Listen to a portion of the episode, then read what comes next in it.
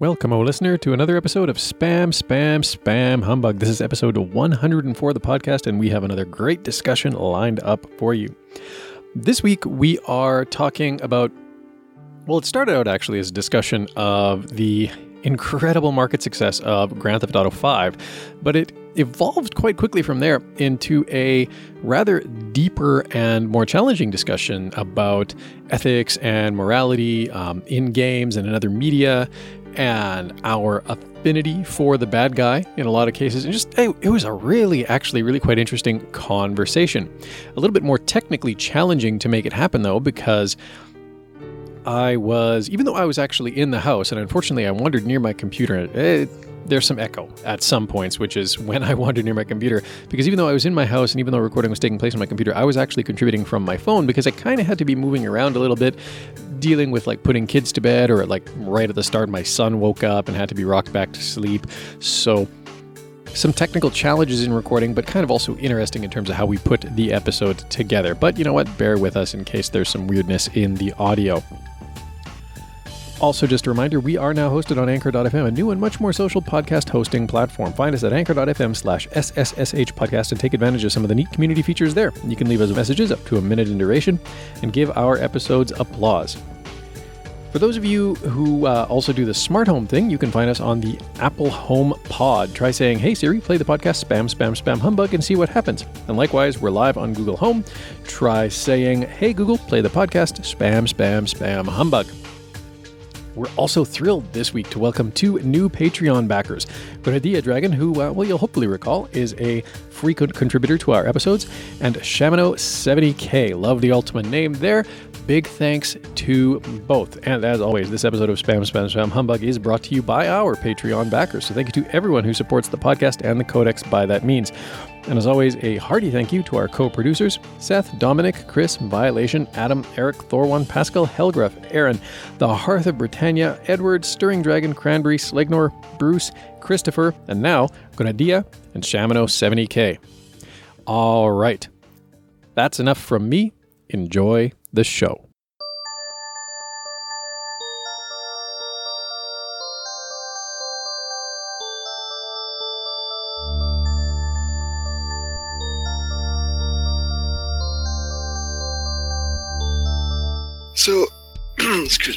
The the topic you uh, you suggested for this uh, this episode was uh, GTA 5, especially the number of uh, units uh, slash uh, uh, return on budget that they uh, they got for this uh, particular game. I think. Oh, um, GTA 5, or yeah, GTA 5, you mean, right? Yes. Uh, uh, unless you uh, you want to discuss about something else, which is uh, perfectly fine for me. no, I just, I don't know. I just, it was an interesting story that I found, right? Because, I mean, just the sheer scale of it, of, you know, like six billion dollars. It's an absurd number, and I mean, like, I know that comes from a combination of things like game sales and um, GTA Online and sort of the continuing revenue from that and whatever else. And I know, like, there's a lot of differences between. Oh, I hear my son waking up.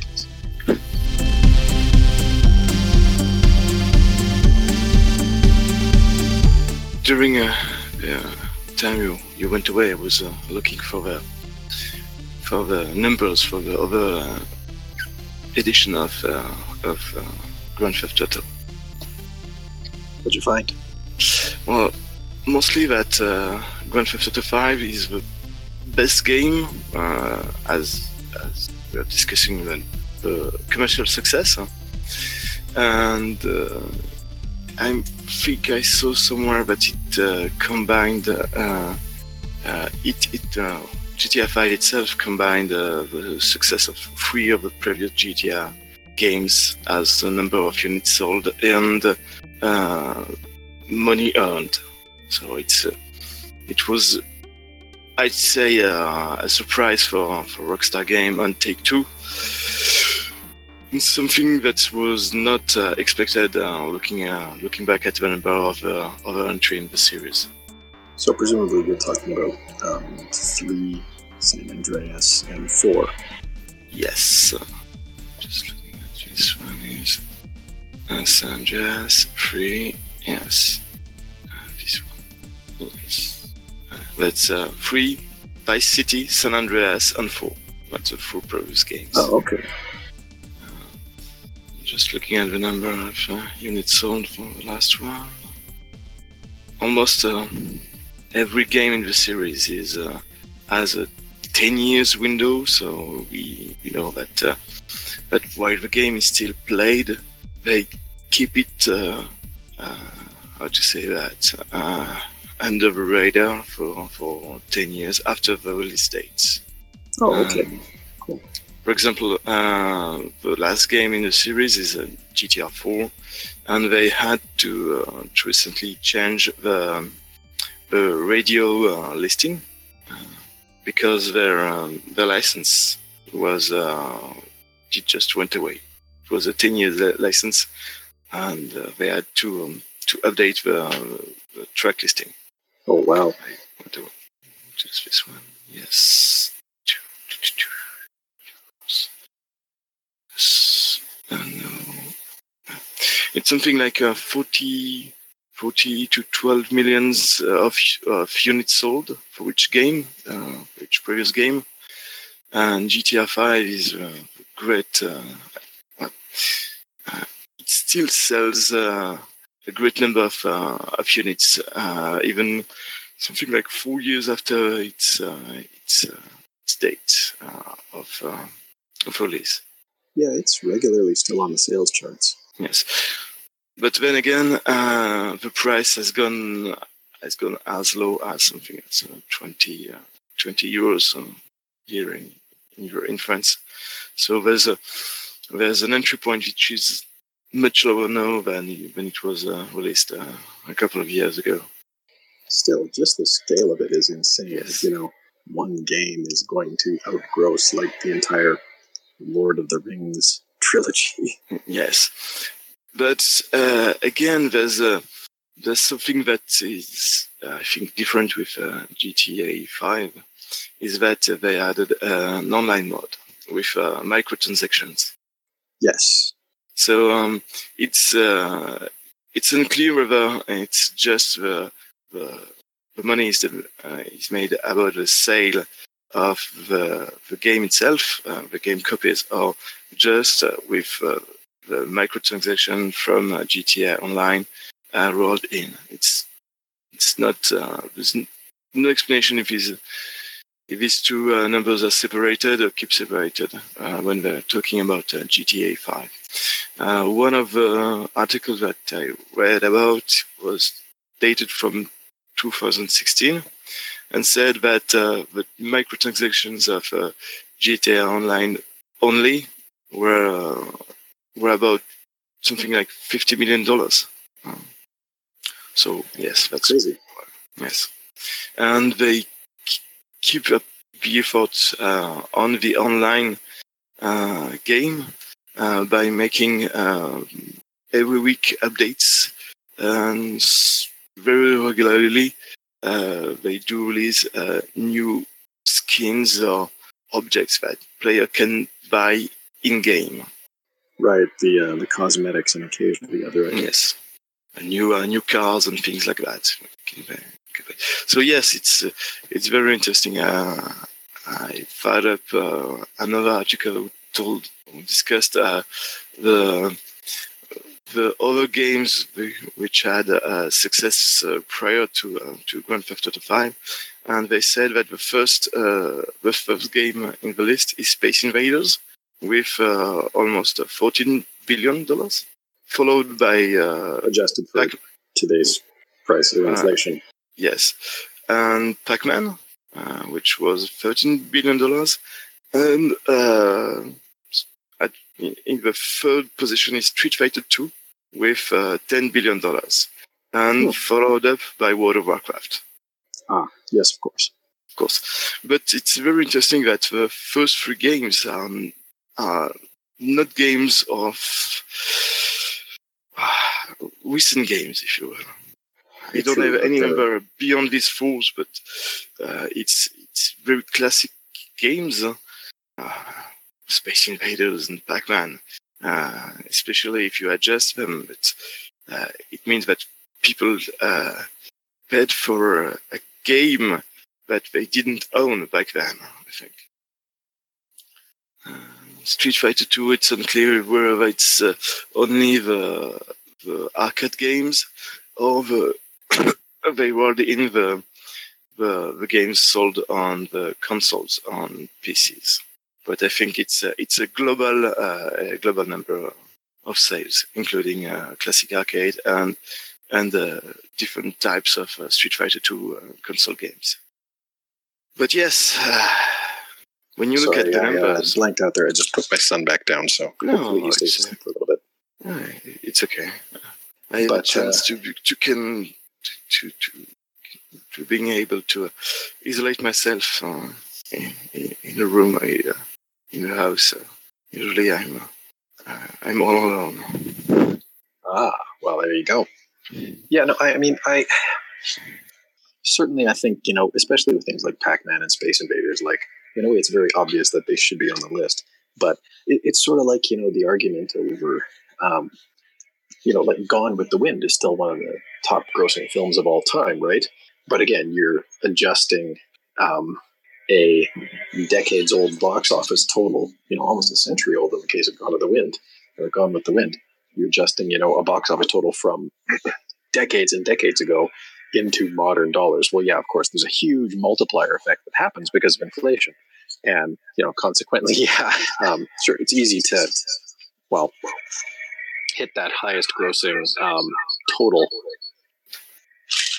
But that's not to you know demean the accomplishment of these games because these are iconic games, right? Space Invaders, Pac Man, like these are the icons, and Street Fighter Two, likewise. I mean, like that dominated the arcades when it came out. And it still is um, a reference. I just uh, saw yesterday that uh, um, there's a, a Kickstarter on the uh, for a Street Fighter 2 board game. Uh, Board game. Yes, you uh, you can uh, align your your figures and fight on a on a on a on a board uh, which is inspired uh, by each stage from the original game. So you select your fighters Wow. and and use a, uh, a selection of cards to uh, to to try to uh, to do multiple hit combos on the uh, on the adversary and defeat him. And they um, even uh, mimicked the mechanisms of round one, one, two, and uh, multi-hit combos. in the game. But Wow, that's crazy. and we are when a game works well, there's two possibilities. Either it's uh, about the characters, so you will see character will, will come back or will come back in uh, the franchise uh, going on uh, from that point, or it's the mechanisms of the game which make it uh, very beloved. Sometimes it's a combination of the, of the two. But uh, GT, GTA uh, it has been uh, a controversial game since the first one was released back back in the day when it was a, a 2D game and not a 3D uh, 3D game. Yeah, and it was basically just a top-down driving sim.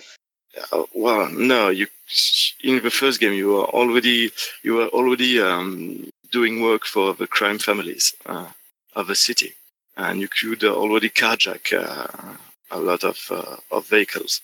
Yeah, But, but, uh, I mean, like, the main mechanic of the game was like you know, like now, if you look at GTA Five, it's largely indistinguishable from any other 3D RPG, right? The driving is still there. It's still very much a driving heavy game, but at the end of the day, like it's you know a 3D RPG in many respects, like any other 3D RPG you could really name, right?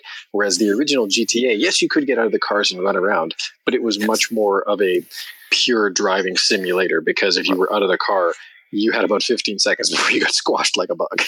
Yeah, so you you, you had to run uh, in some in some place to uh, to uh, to finish your de- your delivery job. But yes, you were you were strong. It was a strongly a suggestion that you you kept uh, getting these uh, these uh, these vehicles uh, in the game. But uh, add to that that but starting when they um, they then switched to a 3D engine, they had different types of vehicles like uh, boats and uh, helicopters. Uh, I think they could could uh, uh, drive beyond the simple cars and and motorcycles. But whoops, yep. Yes. this push to talk is killing me.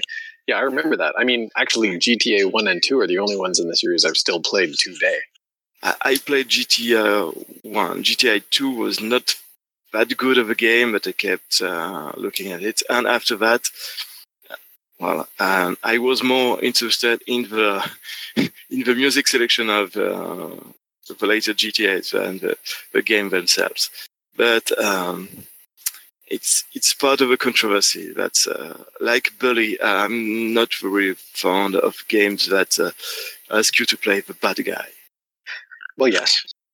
So uh, uh I understand uh, the appeal of uh, playing a, a Scarface type character and mounting your your empire. I mean there are the games that allow you to uh, to be part of uh, the criminal organization. I think uh, it was Mafia and Mafia Two were uh, trading on the same uh, grounds. Yeah, but, true too. I think there's Mafia Three now too, isn't there? Yeah.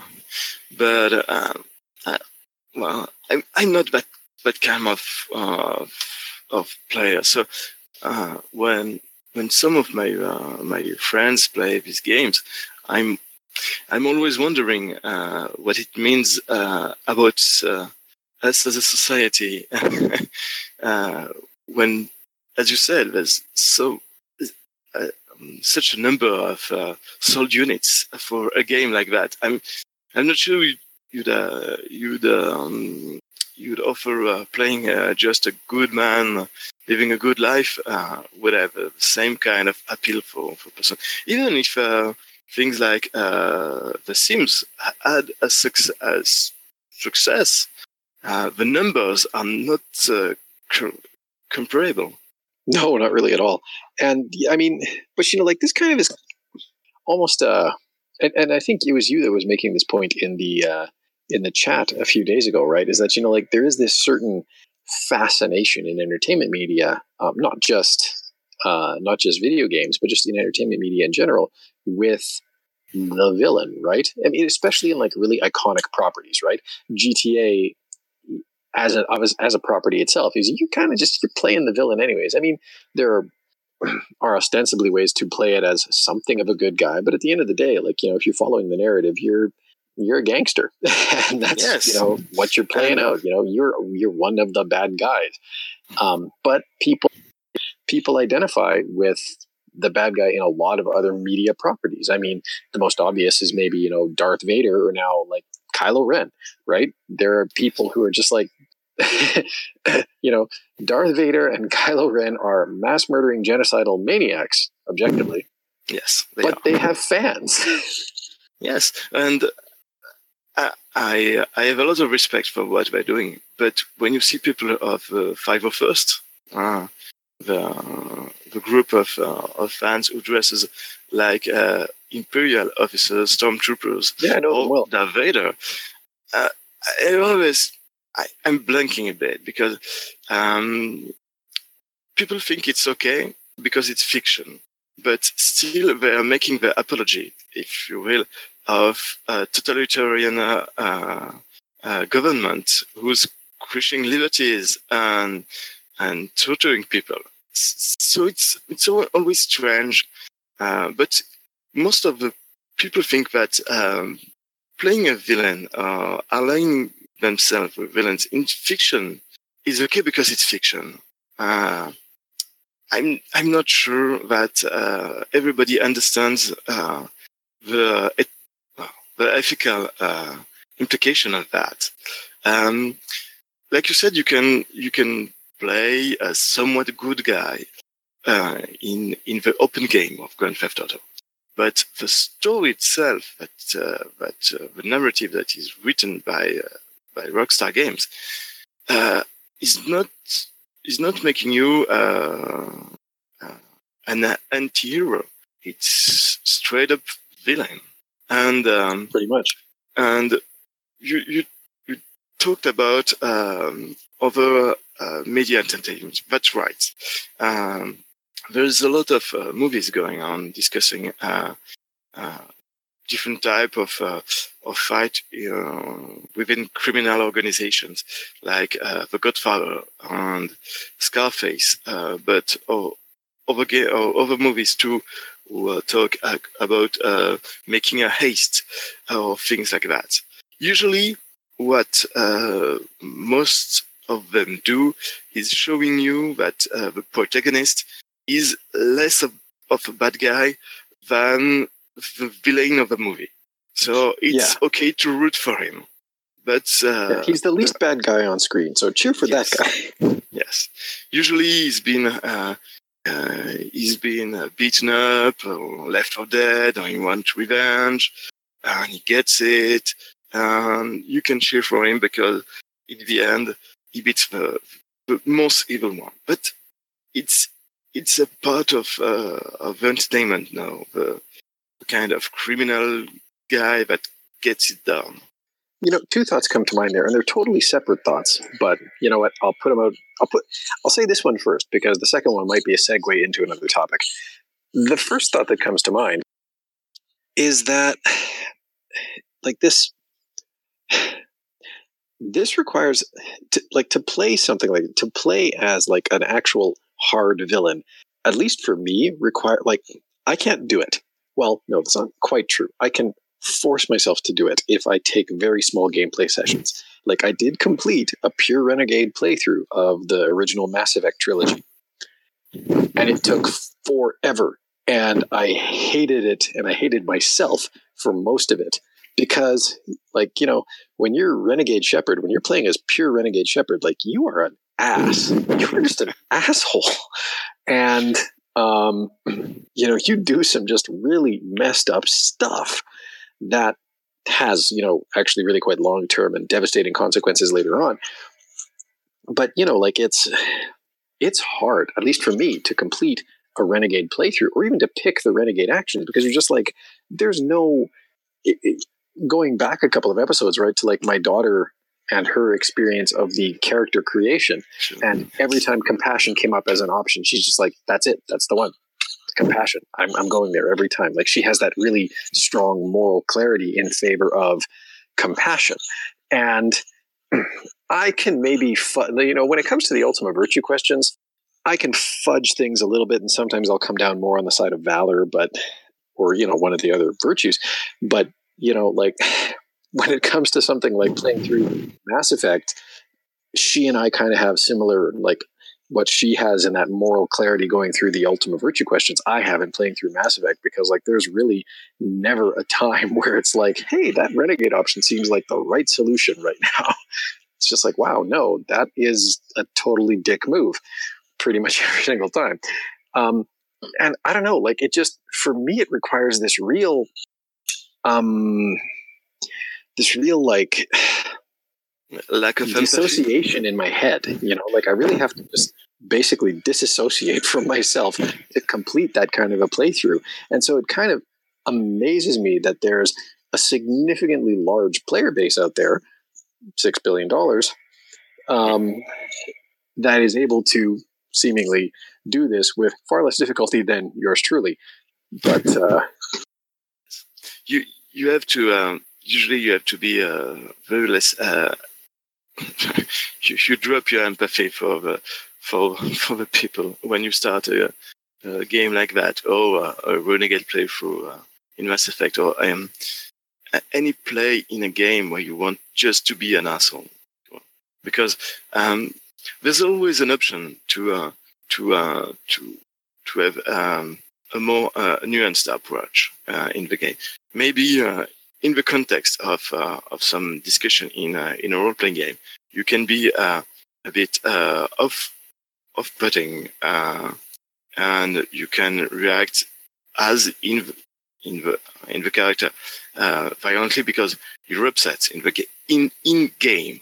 But usually it's not a whole playthrough. Maybe you, you will have one decision that can change these games, I'm uh, when you when you're talking about uh, things like uh, prostitution and drug deal, uh, there's no redeeming things in that.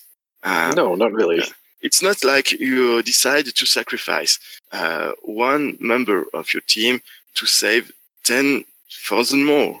It's not like you decided to to drop uh, uh, I don't know uh, uh a bomb on on uh, on a place, knowing that there were civilians to uh, to stop enemies from doing worse.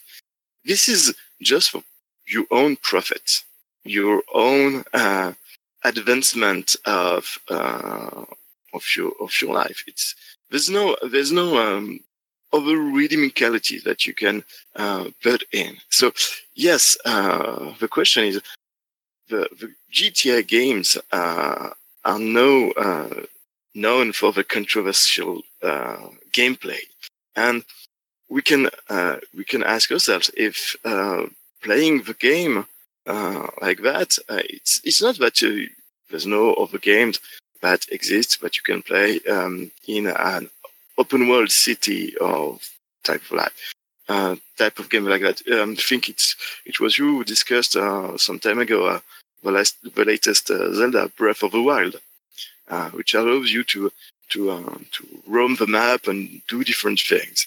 but the GTA franchise has this forbidden thing going on that do attract people because um, we know it's bad. We know uh, that in real society, we certainly wouldn't do that. Uh, but we can't, uh, it's like a, a moth on the flame. You are, uh, some people are just uh, fascinated by, by this, uh, this roman, how to say that, romanticized, vision of, of the bad guy and the criminal. Well, the philosophical term for it is concupiscence, right? Because you know, it, evil has an allure, right? Like it does. And that's not just some people, that's all of us. Everybody, there are things that, if we actually sit back and think about it, we know we probably shouldn't do, but they're just so damn alluring. and I mean, GTA, I think, um, you know, cultivates a lot of that and, and, and kind of just puts a lot of that stuff out there that, you know, like, you know, yeah, I mean, on the one hand, you know, like very few of us probably are just like, you know what, I'd really like to be in a car chase with the police today and maybe even get into a firefight. Um, very few of us would actually consciously contemplate that.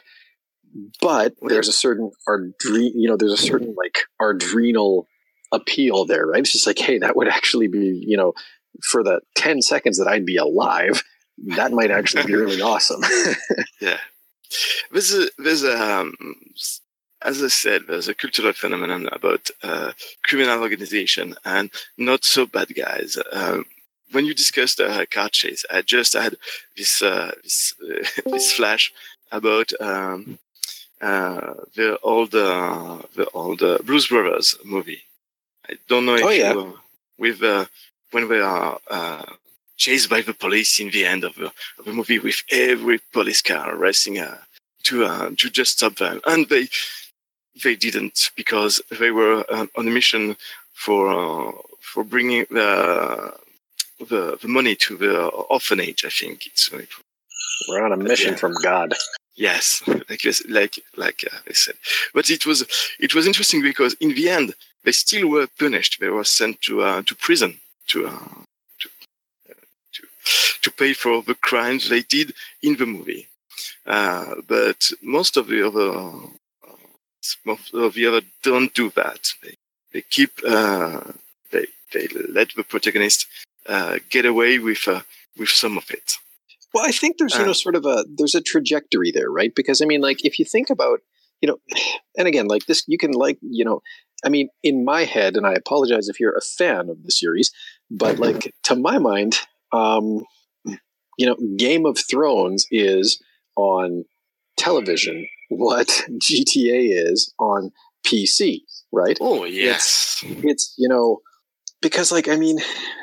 Yes, but I've never even completed an episode of, of Game of Thrones. I've never finished one because every time I even come close to it, it's just this is a strong word to use, but I'm going to use it anyways.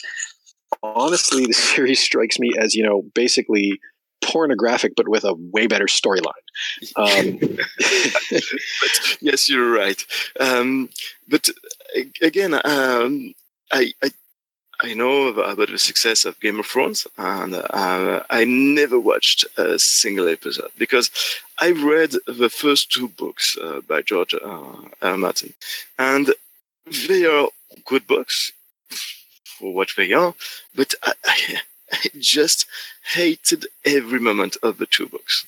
Uh, not that the story is badly written or not interesting. It's just that uh, the, the basic premise of the book uh, uh, that the bad guys are in power in, in Westeros. And the first chapter of the book, spoiler if no, don't know it. I think uh, past have, the statute of limitations. Yes. The, the, one of the characters uh, spy on one brother and one sister making love and is pushed by one of them and falls from the tower to the ground, being paralyzed forever. Yes, that's the first chapter. And you read that, the heck of an and it, uh, and it continues like that for for the whole series. I mean, if I remember, well, it starts getting better. Is a, too strong of a word. Uh, in in a later book, when the bad guys start to be punished as bad as the good ones. but it's it's really a difficult series to read because of that. Because uh, culturally, you you are um, familiar grounds is good peoples. They go through difficulties, but they they get through. Uh, it's not the case in, uh, in, in Game of Thrones, but uh, well, you know what it reminds me of. Sorry, I just want to cut in, but this just reminded me of something grade 10. Okay, so grade 10 English, I struggled so damn hard to get through this one book. And the title of it eludes me now, although I'm pretty sure the author was Margaret Laurence, a Canadian author. And, you know, basically it was this story about an old woman and the horrendously difficult life that she had lived and all the different ways that she had been beset especially by you know beset upon by you know especially like the men in her life and how um just this whole great series of tragedies and how she had become so hard and jaded and bitter as a result of it all.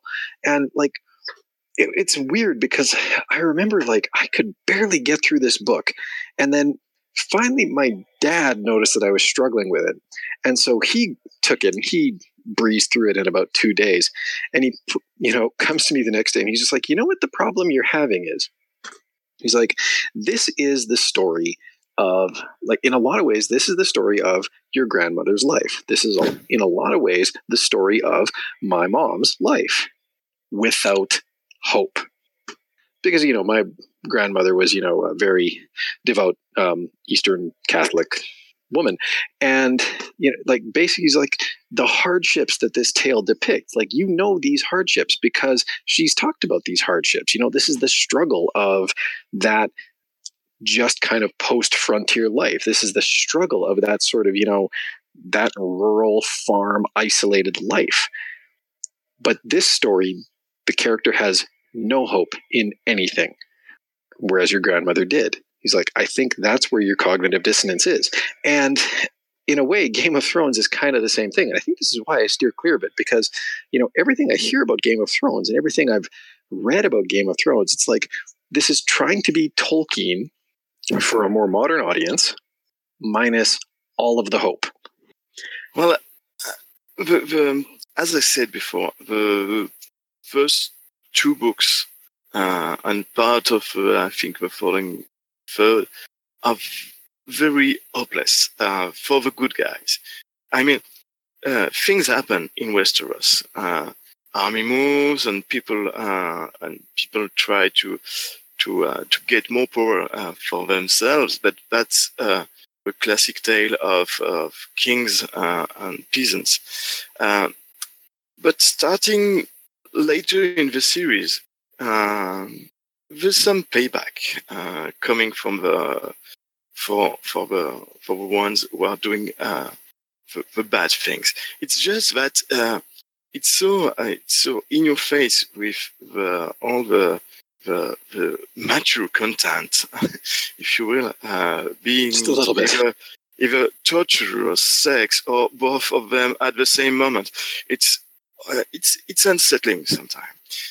just a little bit. I- and that's another reason that i dare not you know even try and approach it in the house is because a i don't really need to be taking that in but then b also like any content uh, especially like any content of you know like sexual violence um that that is something that would never fly with my wife.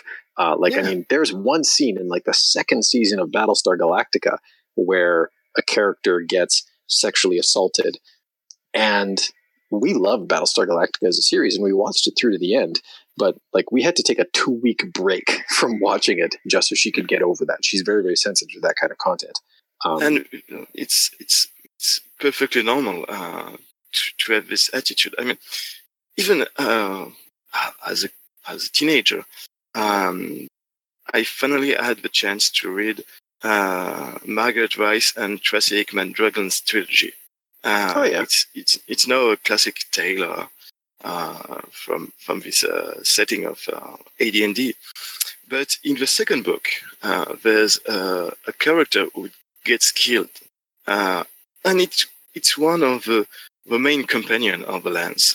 Uh, and after his death in the book, I just couldn't pick up the book for for weeks uh, because I, I grew fond of him and all the other characters too. And he's by the time of his death, uh, I I just couldn't uh, get myself pick up the book, uh, and it took time and effort to pick the, the book again and finish the trilogy. Uh, because yeah, I totally get um, that. in, in fiction, most of the time we get uh, we get attached to to characters, and wh- when bad thing happens to them, it's it start to be difficult because you have this uh, uh, this uh, imperfect uh, relationship with relationship with them, unless they are completely dicks, and you you just uh, you just smirk when something happens to them because they are stupid or they don't deserve good things to happen to them. But usually, uh, usually it's not the case. You root for the character you read about. And, This is literally the Bioware school of RPG story. and if you um, if you look at games like uh, GTA Five, um, to to bring back to some Ultima discussion, it's ultimately the opposite of Ultima Four, uh, because in Ultima 4, uh, you can't win the game unless you are virtuous. And in GTA 5 or, or any of the series, it's uh, totally opposite. You, if you play the good guy, it's so difficult uh, that you can't win the story. You have to be uh, to be a bad guy. Much more like uh, uh, what happened in Ultima 8 in Pagan, when you are to do uh, terrible things uh, to get away from this voice world. And if you played any of the other Ultimas, doing the things you do in Ultima 8, you hate it, every moment of it. I mean, even the, if the Titans are evil personification of the elements, you can't deny that uh, necromancy was keeping the undead at bay. That and that uh, was it uh, theurgy uh, was used to heal people. So when you take that uh, away from from the people of pagan, you're actually condemning condemning them uh, to a terrible death. And on top of that, you just exit pagan. So as a Titan of Ether, you are not here to help the people. You left them to die. Yeah, it's very much you're working for your own selfish ends. Yes. But you justify the end by saying, yes, uh, I have to do that to save Earth and Britannia and defeat the Guardian. So I'm, I'm choosing the lesser of the two evils. But still, you're choosing an evil, which was very different from the other games in the series, especially the, the, the one before Ultima 8, which was Ultima 7 Part 2 Serpent Isle, in which you had all this discussion about character having to sacrifice themselves even you, the avatar, at the end, to uh, bring back balance uh, to uh, to the void uh, and re- reunite uh, the the three serpents.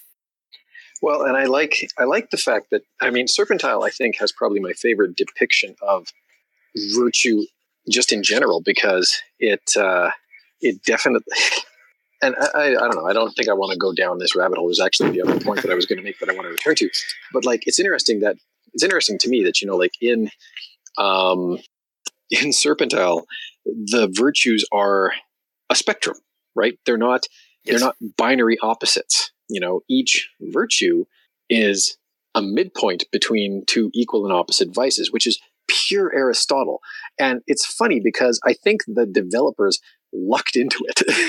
you know, like I, I don't know if they actually were thinking about Aristotelian philosophy, at least from everything that Bill Armintrout has said and Sri Ray said.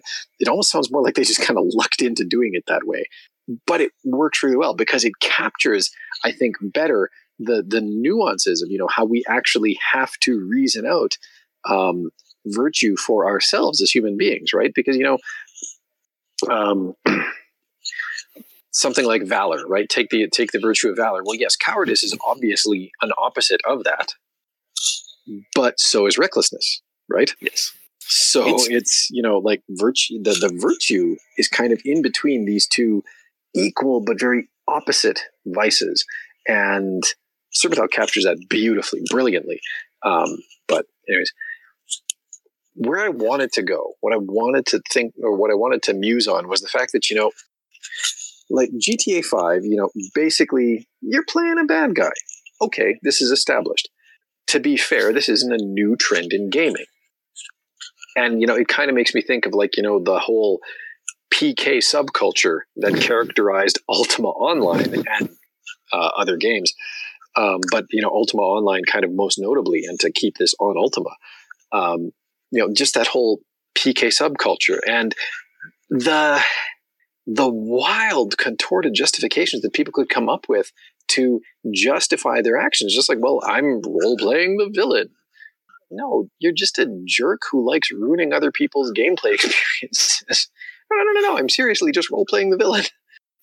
I, I remember uh, running for my life uh, in early UO. Uh, Hi, Drax. hello? Um, uh, especially uh, at a time where Hang on. Let Sir Klaus finish and then uh, hop in. okay. Okay. I'm sorry. Um, I'll leave you, Mike, just in just a moment. And it was a time where you had uh, uh, still uh, not a permanent uh, connection to the internet. So, in addition to uh, to having a, a PK following you, you had to to do it with with slow connection or disconnection, which made the game even worse. But um, in the end, we- moved away from open open PvP for those who want to partake in it to uh, to uh, to uh, to PvP or uh, on demand, if you will, uh, with uh, uh, zones or, of open PvP in in more secure games and things like that. But again, in UO, the very big difference with uh, with a more modern game like World of Warcraft PvP, if you will, is that there's there was no motivation uh, in game for you to do that. Um, in World of Warcraft, if you kill a member of an enemy faction, you may get uh, points in a pool that lets you advance um, in in a in a ranking or things like that, um, which can in turn uh, open up the access to more uh, specific type of loot. It's not. It was Right. not the game uh, in in in Ultima Online. You just did it because you could, and it was the first time in in gaming history where um, multiple uh, thousands of people were online and could uh, could uh, interact together. And like like in life itself, a per- per- person would just like to mess with you. So uh, a part of the community translated uh, in the in the PKs, and uh, it's interesting to see that uh, if some uh, some characters started to be too uh, too too uh, too complicated to deal with, um, people, uh, even members of the guild, uh, of a guild, or uh, just plain people, would uh, band together and uh, try to find him. Yeah, the PK And- led to the anti PKs. And Yes. it's just, I remember these discussions. Yeah, but it's like uh, defending yourself uh, through a militia uh, in the real world. So uh, it's the, the virtual env- environment of uh, Ultima Online recreated some of the dynamics of our own world. Whereas in GTA, uh, it's a single player game. So there's no uh, there's no real implication for other players around the world of the impact of what you are doing. You are doing it inside of the game world itself. So everything you do, uh, you do it knowing that it's uh, it's a virtual NPC uh, which will be abused by your action, not uh, a real player. Well, So and you know, like this- is Maybe This this this layer of abs- abstraction added in, if you want. this reminds me of something. Um, actually, reminds me of a couple of things. But you know, like one of the things that, um, of course, continuously gets cited as you know enabling um, online bad behavior is the anonymity, or at least pseudo anonymity, that you can craft for yourself with an online persona, right? Whether that's a character in Ultima Online or a YouTube profile to leave nasty comments or whatever it is, right? It's that whole idea that you know if you can have a reasonable certainty of being anonymous on the internet such that the bad stuff you do and the nasty stuff you say can't easily be traced back to you, well, you're more likely to do that stuff if you have the inclination to do it, right? If there's a sense where you could bear some consequence for your actions, you're much less likely to do that. My wife mentioned, and she, I've never been able to actually find this, but she mentioned a survey that she had come across. This was back like when she was, you know, doing her degree, but evidently there was a survey done somewhere, I don't know where, um, where they, you know, surveyed a cohort of men and something like 80% of them said that, you know, yeah, they would um, take advantage of another person sexually if there was a certainty of not bearing a consequence for doing so. Um, like I said, I've never been able to find this survey, so I can't verify it for you know anybody who's listening. But if that's true, like that's astounding, right? Like there's that that concupiscence again, right? That that sense, you know, if I can be sure that I'm not going to bear any particular consequence for this action that I pretty much have an inkling is wrong because I would only do it if I know that I'm not going to bear consequences for it. But if I know that I'm not going to bear consequences for it, well, then sure, yeah, I'll do it. Like that's just it's such a weird part of the human condition, but it's there. It is right. Yes, and it's it's interesting because um, one of the one of the most uh, interesting aspects of doing good things it's is the selflessness you can put it in. I mean, when I when I give charity to some people, I, I don't ask myself if somebody else is looking for me, uh, looking at looking at me doing it. I do it because I think it's right. Same goes for anything that feels right. You don't do it because you expect something in return. On the opposite, when you're doing some bad things, sometimes, especially in the games like uh, like uh, G- GTA, you want other people to know that you did some things, and it's it's uh, it's the strangeness in that is that uh, you can strive to unlock achievements in the game that says how bad you are in the game. They, you, Yeah. You're boasting that uh, that you you did bad things in in these games, and well, I won't say that achievement uh, in other in other games are always great things. I mean, knowing that you burn somebody to death for 500 times in an RPG with uh, a base fire power. Well, I'm not sure it's very interesting, no, but it does say something about you very interesting too. So, uh, Yeah, and I mean, like, let's be careful here, right? Like, you know, because there certainly seems to be uh, enough uh, enough studies that have been done to suggest that you know engaging with violent content in video games does not equate to engaging in violence in real life. So, you know, we have to, but you know, at the same time, and actually, I think even some studies show that you know being able to have access to video games as an outlet for aggression reduce violence in real life. Okay, fine. Um, like you know, so I'm not, you know, I don't, I don't want us to dive down the the the rabbit hole of you know, oh, well, video games are making our kids violent, but at the same time, it is interesting, like you say, that you know, there's a certain level of okayness with doing these things within the context of a video game, whether that's burning 500 people to death, whether that's getting in a car chase with the cops and then killing a whole bunch of them in a firefight, whatever it might happen to be. There's a certain level of okayness with doing this when we know that we're only doing it to virtual characters. So it's not like, you know, anybody who gets, you know, it's not like I'm, you know, we don't want to say that anybody is uh, you know, nobody is going to play GTA and get in a car chase and get in a firefight with the cops and then think, hey, I should do that tomorrow at the mall. but, you know, at the same time, it does communicate something interesting about the moral trajectory of society that we have become seemingly quite significantly okay, $6 billion, um, with that sort of content subject to you know the fact that it's happening virtually rather than physically.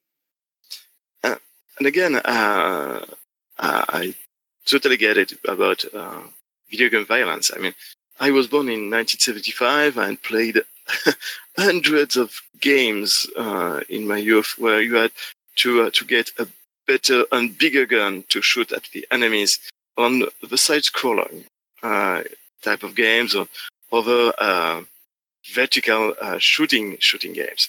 Uh, but uh, violence beca- became more quote real uh, once you started to have uh, 3D or sort of 3D games like Doom and and Wolfenstein and things like that.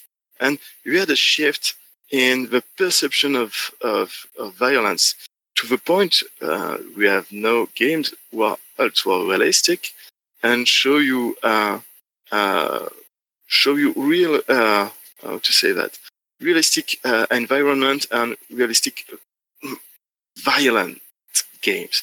But this is a point we've made on the podcast before. I think yes. something to the effect of you know like is, is, once you know once we hit the point where I can you know like actually simulate like you know the VR experience of being the bullet that actually rips into a body and shreds organs. Yes, we might have gone too far at that point. Yes.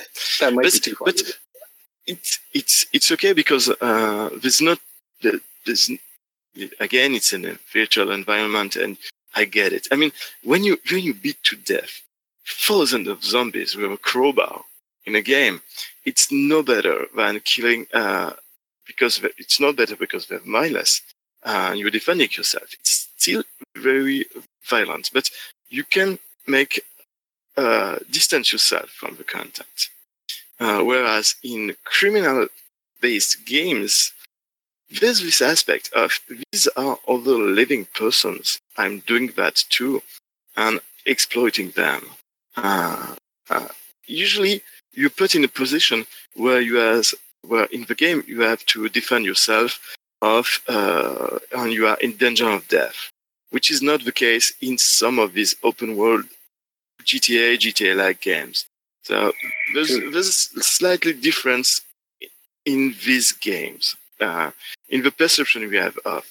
But again, uh, as an outlet for your own basis instance, why not?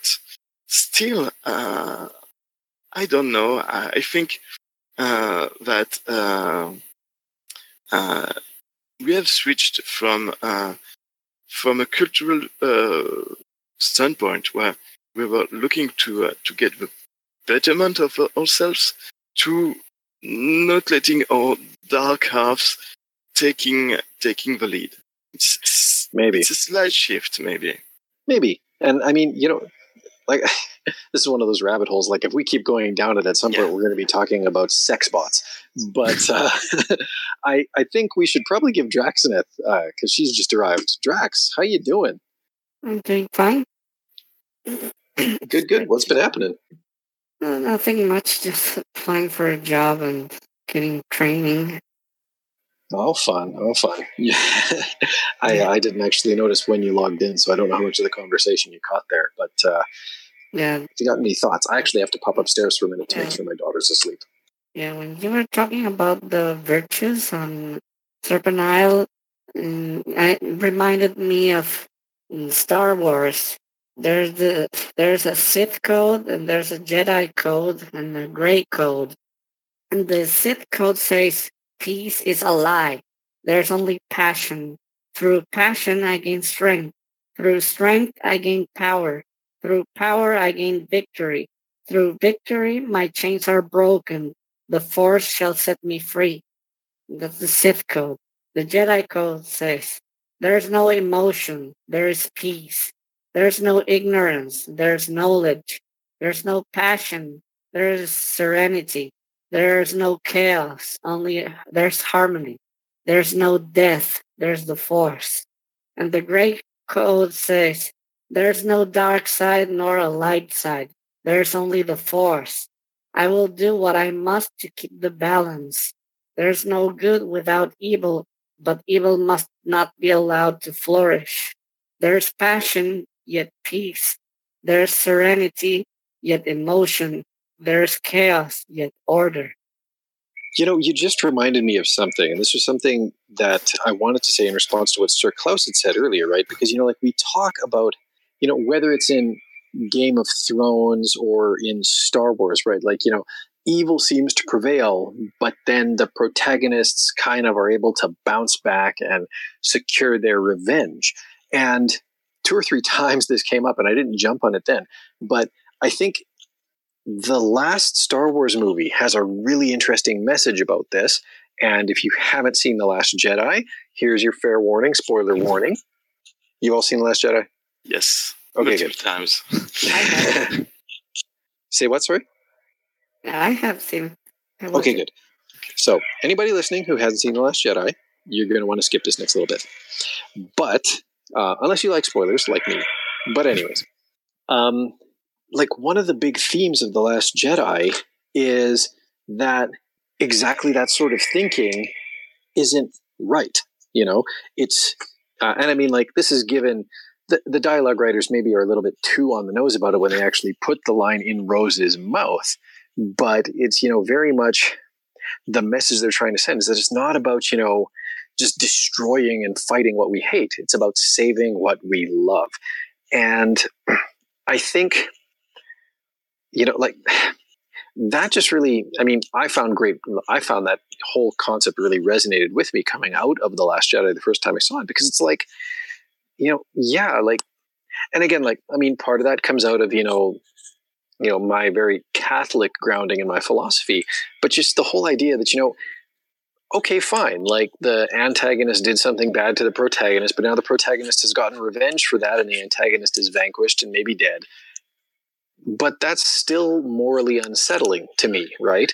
And to see the last jedi take that whole paradigm and put it in a totally like take it in a totally different direction where it's just like you know it's not just about killing the first order. You know it has to be about more than that or it's no different than that. It, it's it's um, very uh, interesting uh, conundrums. But please, uh, Drexenef. Yeah, and then Luke Skywalker's comment that the rebellion was not done; it had just been reborn. Yes, but again, uh, the, movie is uh, is moving between two uh, or three different uh, philosophical paths.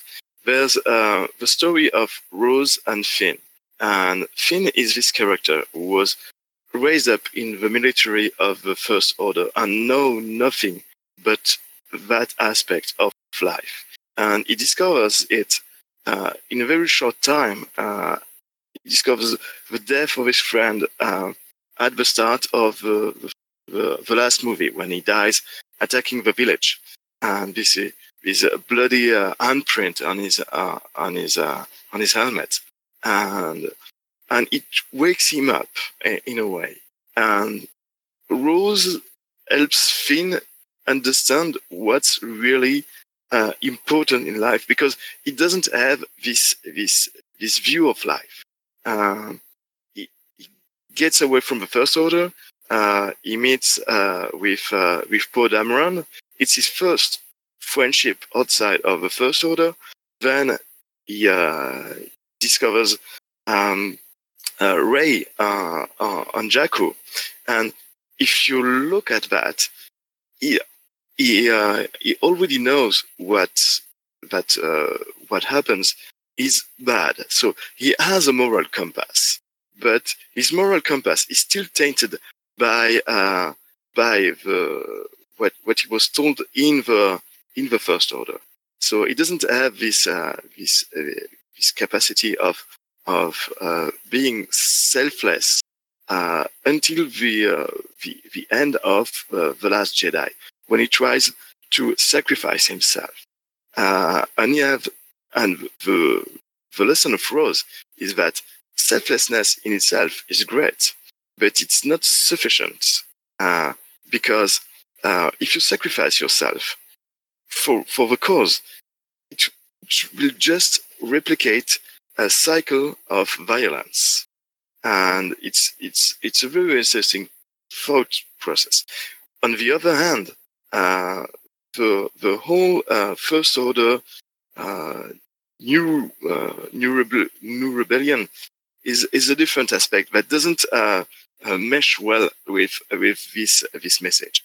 Because Luke Skywalker decided to to to get away from all this stuff happening in the galaxy because he thought that uh, by being proactive, it uh, created more uh, and more difficulties for the galaxy and the inability to heal itself.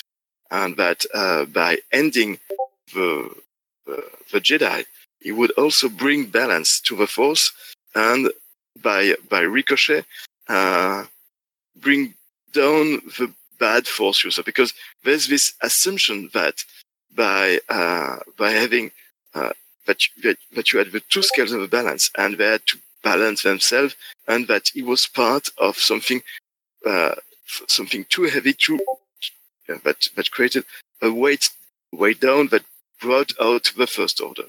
And uh, the Skywalker sacrifice in the end uh, was him to understand that there will always be evil in the galaxy and people uh, have to exist to uh, to, to balance it and and whether through sacrifice, self, selflessness, things like that.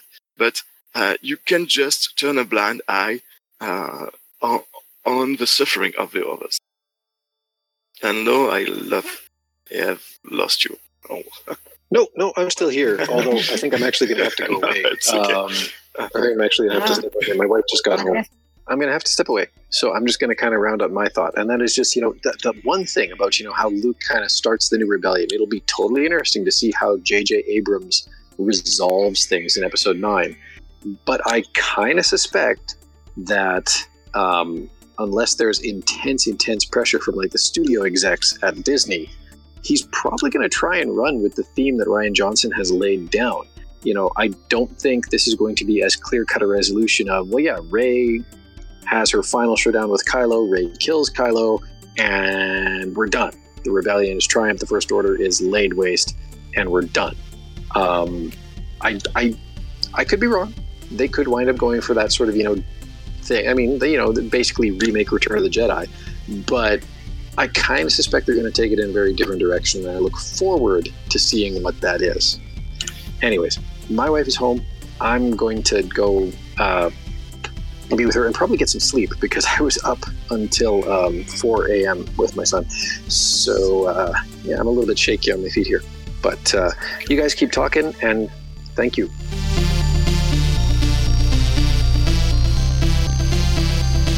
If you want to participate more directly in the podcast, you can send us an email at ultimacodex at gmail.com, or if you're feeling a bit braver, you can leave us a voice message in one of three places the podcast website, our Facebook page, or on anchor.fm.